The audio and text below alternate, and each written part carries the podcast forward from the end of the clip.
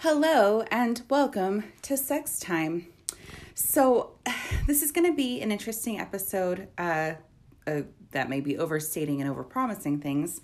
It's going to be an episode. This is the podcast that is fun to make but bad to listen to, I'm assuming.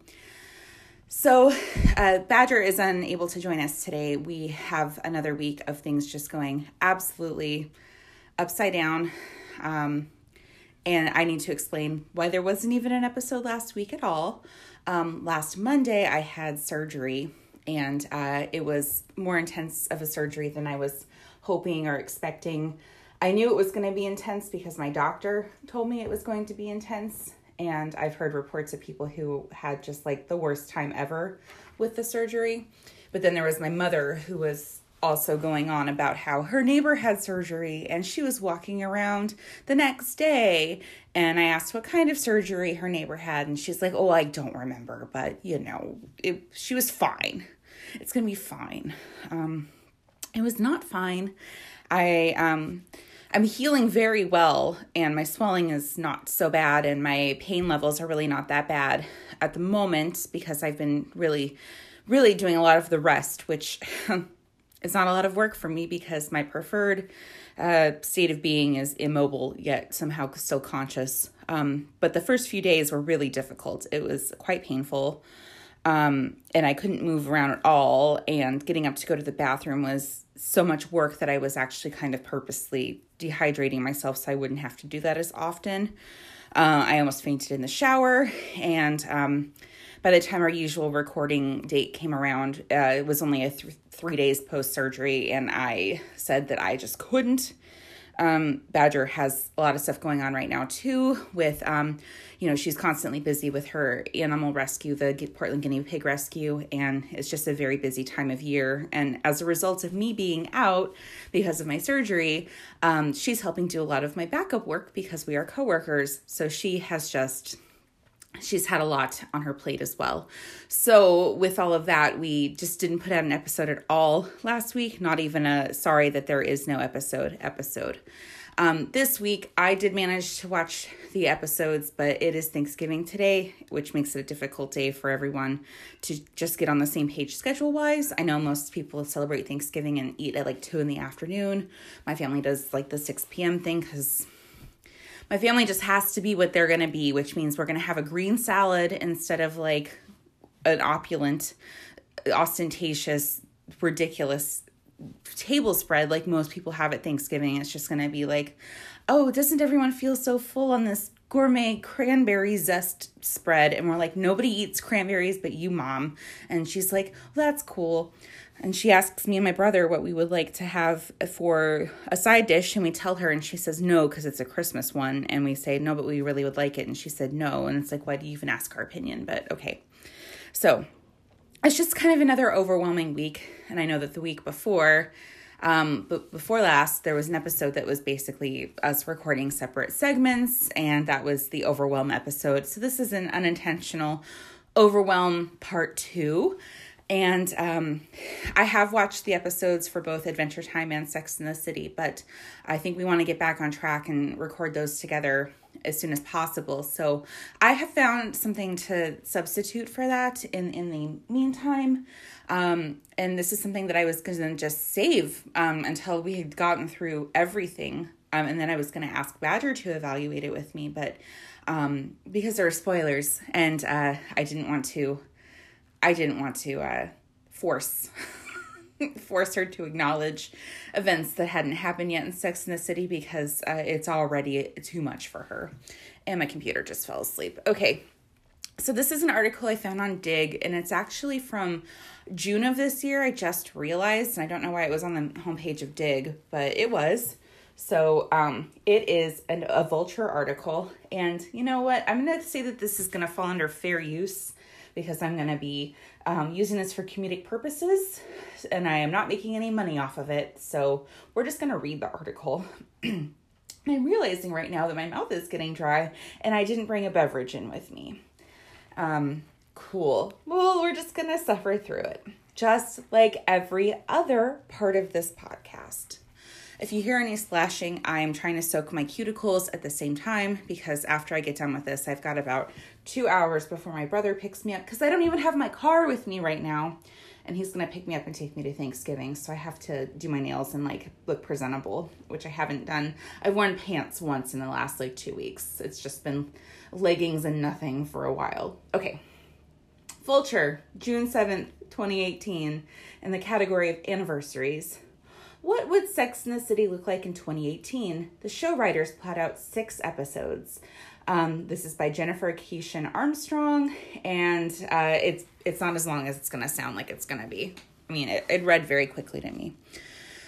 Introduction. With Sex in the City celebrating 20th the 20th anniversary of its premiere and almost every other old TV show getting a reboot, I couldn't help but wonder that's a callback to how Carrie writes things. What would the storylines be if Sex in the City returned in 2018? To find out, I canvassed show writers Jenny Bicks, Cindy Chupack, Amy B. Harris, Julie Rottenberg, and Elisa Zuritsky, all featured in my new cultural history of the show, Sex in the City and Us. I may have to check that out. They had answers at the ready. They always drew from their own lives during the show's original run. What we did so well, if I can be so bold, was to talk about things that you don't want to say out loud, but are actually but are actually going on in your life, Harris says. So now it's what your marriage looks like, what raising kids looks like. Every relationship has endless story to tell.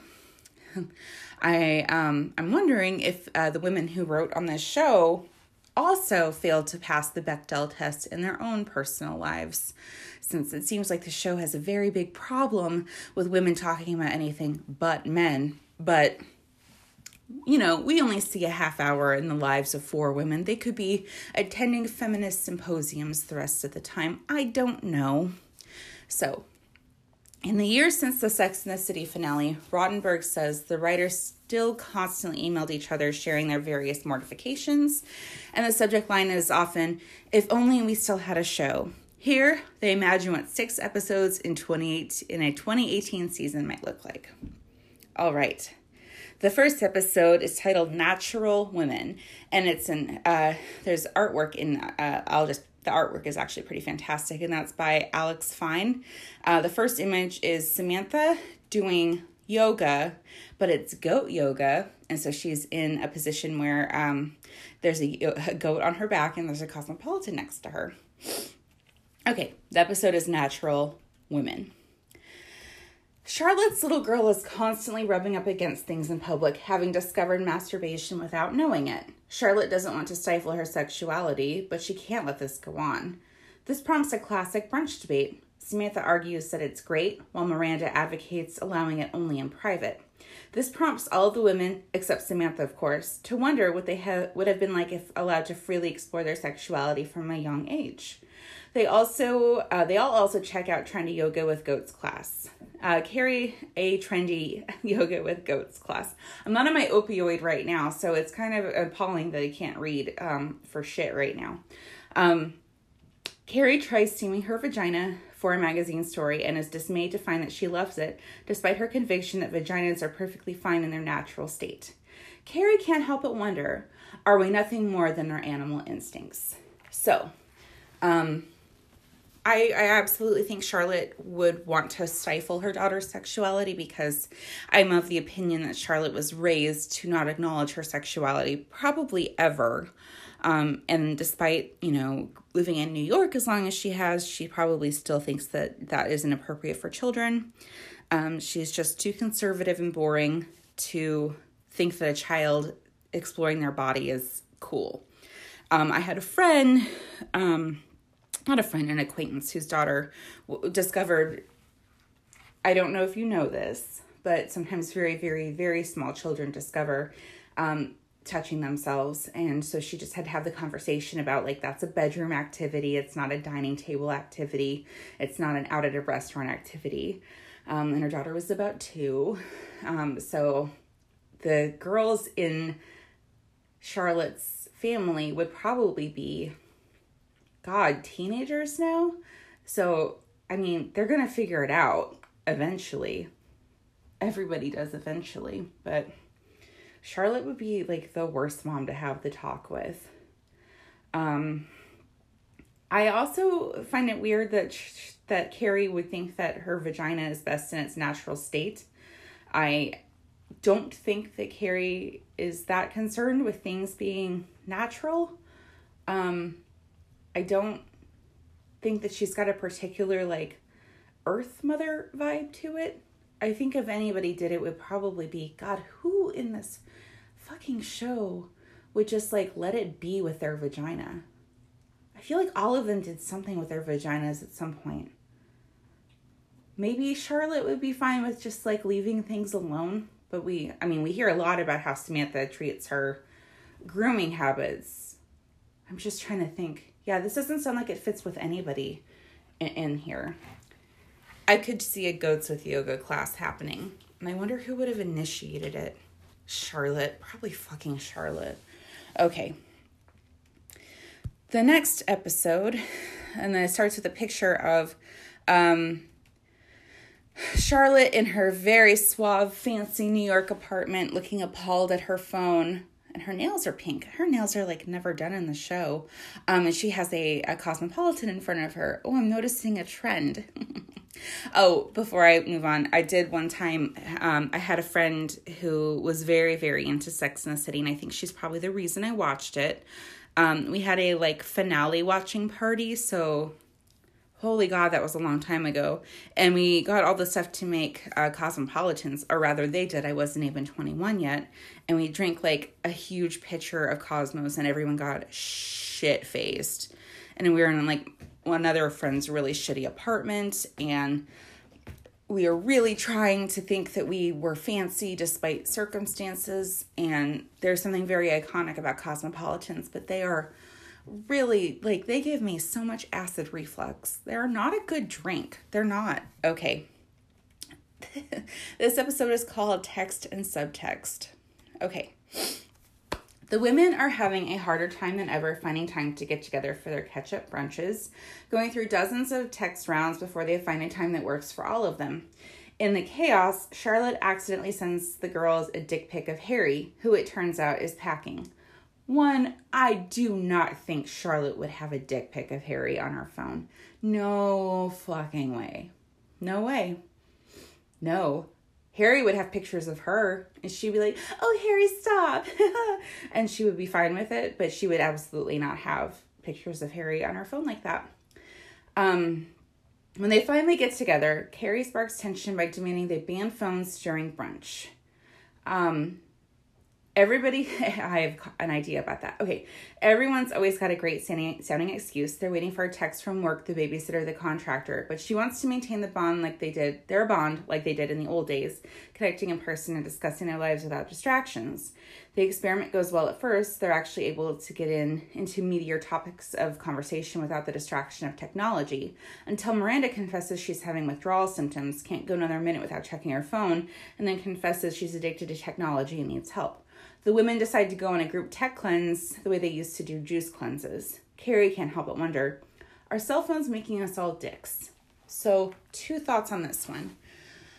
Uh, Carrie, yeah, I believe she would say no to the cell phone thing because I think uh, avid watchers of the show notice that she, when she gets her little cell phone, she keeps that cell phone through like the entire series and doesn't upgrade, and she's not really super into te- te- technology. She's afraid of her computer. She thinks that instant messages, people can see her through them, that sort of thing.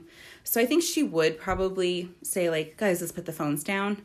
Um, but if Miranda is that uh, uh, obsessed with technology, she's going to have an Apple Watch. So she's going to be fine. And Carrie probably won't even know what an Apple Watch is.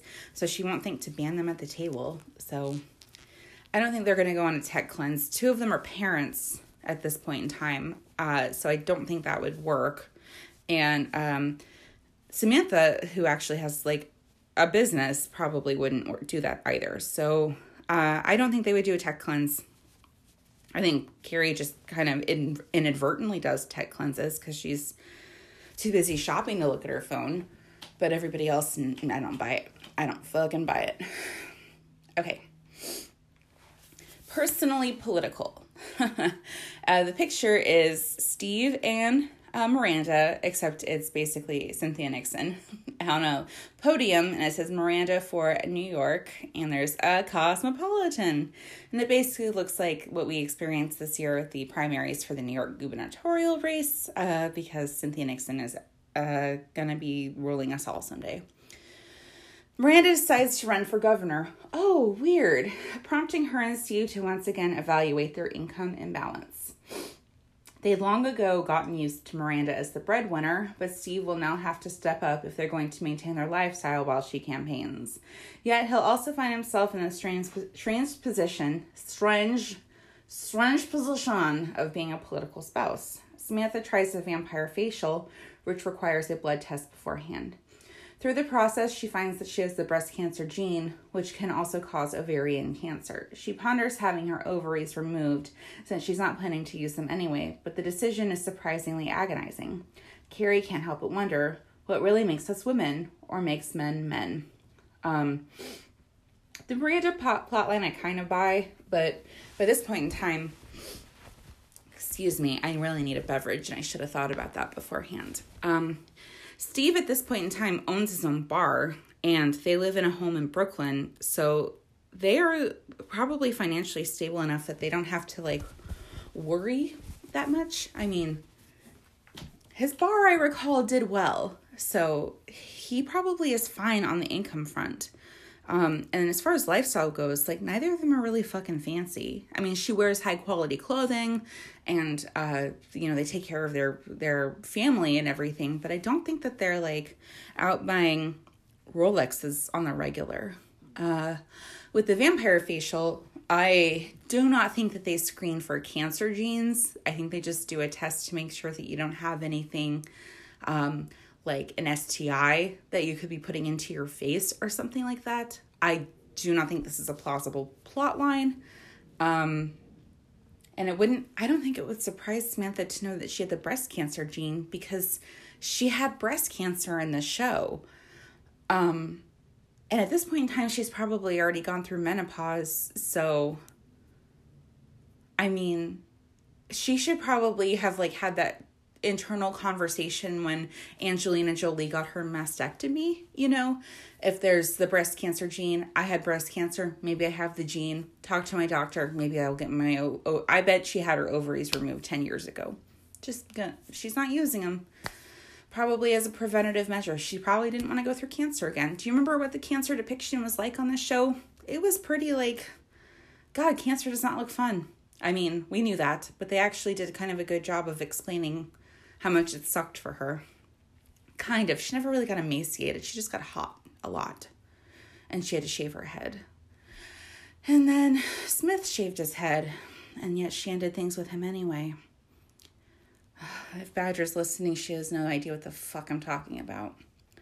Okay, episode Stranger Than Fiction. There's no picture that goes with this one. It's kind of a disappointment. I've been enjoying the pictures uh, Stranger Than Fiction. Carrie continues her writing career by venturing into fiction, though it's still loosely based on her own reality, prompting everyone in her life to speculate about who is whom and what she meant with her characterizations.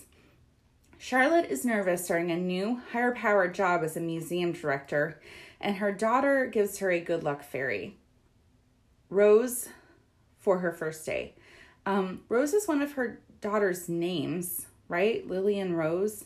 Also, again, this kid would be a teenager by now. So I don't think, what the fuck? Okay. When Charlotte has a great first day, she asks her daughter to make sure Rose is with her for day two, but her daughter tells her Rose has gone to Canada. Despite Charlotte's good natured requests, can't she fly back? Mommy needs her. Again, her daughter would be a fucking teenager by now. But Charlotte would probably still refer to herself as mommy. Uh, her daughter maintains Rose is out of the country, prompting a surprising outburst from Charlotte that reveals her insecurities. When the Goldenblatt's mezuzah also falls off their front door, Charlotte is convinced they're cursed. uh, Badger doesn't know that Charlotte turns Jewish. Meanwhile, Samantha books a session with a sexy shaman and drags Carrie, Miranda, and Charlotte to an ayahuasca retreat where they're all shaken by their own visions. Carrie can't help but wonder what is real, what is faith, and do we all need something to believe in? Okay, the Charlotte plotline is clearly bullshit. Um, Samantha would absolutely do an ayahuasca retreat, but I cannot think she would do it with anyone except maybe Carrie, because everyone else is too uptight. I bet she would find, I don't know, men to do it with her, and then she would get pervy with it. Yeah, I don't think she would welcome their negative energies into this process. Has everyone seen Difficult People? There's an ayahuasca episode in Difficult People. She should do it with all of the women in the ayahuasca episode of Difficult People. I bet she'd have a fuckload of fun with those women. Okay. Me three. Okay. All of the women are at a table eating their brunch, like typical, and they have, you guessed it, cosmopolitans in front of them in this illustration. Miranda arrives late to brunch because one of her favorite male colleagues was just fired following hashtag MeToo accusations. She's conflicted because, despite her feminist convictions, what? Oh, Miranda. I thought they were talking about Charlotte for a second. Oh my God. Okay, yes. I would say Miranda is more feminist than a few of them. I think of the women in there, the actual performative feminist is Samantha. Um, Miranda is like the I read Susan Faludi feminist, and Samantha's like, fuck everyone, I'm sex positive. So she's like actually the feminist, but okay. Um, she's conflicted because despite her feminist conviction, she loved this guy and isn't sure the accusations warranted his dismissal. Samantha says that she, too, is being sued by a former assistant for sexual harassment, which she doesn't feel is warranted. Carrie, Charlotte, and Miranda share their hashtag MeToo stories, and Miranda is particularly horrified to recall several experiences she had as a teenager, the same age her son Brady is now. Miranda reconsiders how she's raising her own son. When he tells her he's taking a girl on a date, she insists on a sit down with the two of them, during which she um, goes embarrassingly overboard and scares them out of their date. Carrie can't help but wonder how do we go from hashtag me too to no one ever? Um, so I think the sexual harassment accusation against Samantha would probably be plausible. Um, she there are many episodes I think where it talks about her kind of um, uh, disregard for it being an office environment when she has some sexual encounters with Richard, right? His name is Richard. You know the one that gave her the pearl thong. Um, and and that sort of thing. And then she also has a track record of disgruntled former assistants like the one that she had that through that Long Island party and didn't know how to like keep her shit together.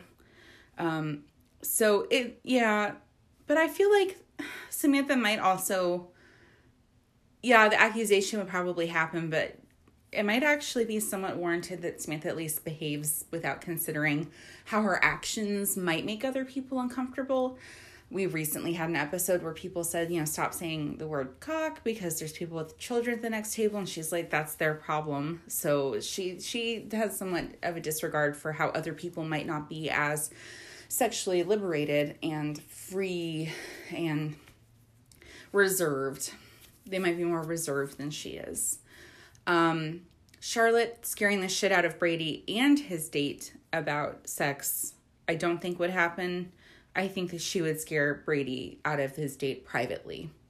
I don't think she would have a meltdown in front of a date she didn't know. But her son, oh my God. Miranda, yeah, her kid, her poor kid. If you're new to Sex in the City, Miranda had her son Brady when she and Steve were not yet married. Um, she had a lazy ovary. He had one testicle. They had sex. They weren't, I don't even think, together. She had the baby after considering an abortion. Didn't have the abortion because Cynthia Nixon was pregnant in real life. And then she named her son Brady um, because Steve's last name is Brady. So he was Brady Hobbs. And then she married Steve. So Miranda Hobbs and Steve Brady have a son named Brady Hobbs because this show is poorly written. I'm sorry. There's six women, I think, that we're talking to about these episodes, but they're not good at this. I don't think they thought these things through. I don't know why they named the kid Brady. I don't. I think everyone knew at the end Miranda was going to wind up with Steve, and now she's got a kid with a confusing ass name for the rest of his life, and he's probably going to consider getting a new first name and then having his Brady Hobbs hyphenated, and she's just making things difficult for people. Why? Okay. If, my neighbors can probably hear me. Just checking. I have a cat sitting behind me, and she's also disgusted with everything that's going on right now. The last one. It's called The Parenting Trap. Charlotte and Miranda have found that making mom friendships is at least as hard as dating. In fact, it's harder. The kids have to get along, and you have to get along with the other mom, and husbands throw another variable into the mix. Wow, this is really heteronormative. Sometimes kids have two mommies or two daddies, or just one of everything, where they're raised by a grandparent or a guardian. This is some bullshit. Okay, this, this discussion prompts Charlotte and Miranda to re examine their own friendship. Why aren't they mom friends? Already friend friends. When they try hanging out without Char- Carrie and Samantha, they find themselves judging each other's parenting styles, which surprisingly go against type. Charlotte has learned to be more laid back with her children, while Miranda micromanages hers. Samantha, fed up with all this talk of kids and marriage, decides to get herself some new friends. She forms a foursome with three other Samanthas, in quotes, all older women who are still single and is into partying as ever, and finds that she's actually the Charlotte of the group. Carrie takes the new Second Avenue subway just to see what all the fuss is about. She finds herself amazed and moved at how clean and beautiful it is, and how New York City could come through on this project that had been in the works for so many years. Carrie can't help but wonder are any of us past the point of changing our ways, or is there always room for a new route somewhere unexpected?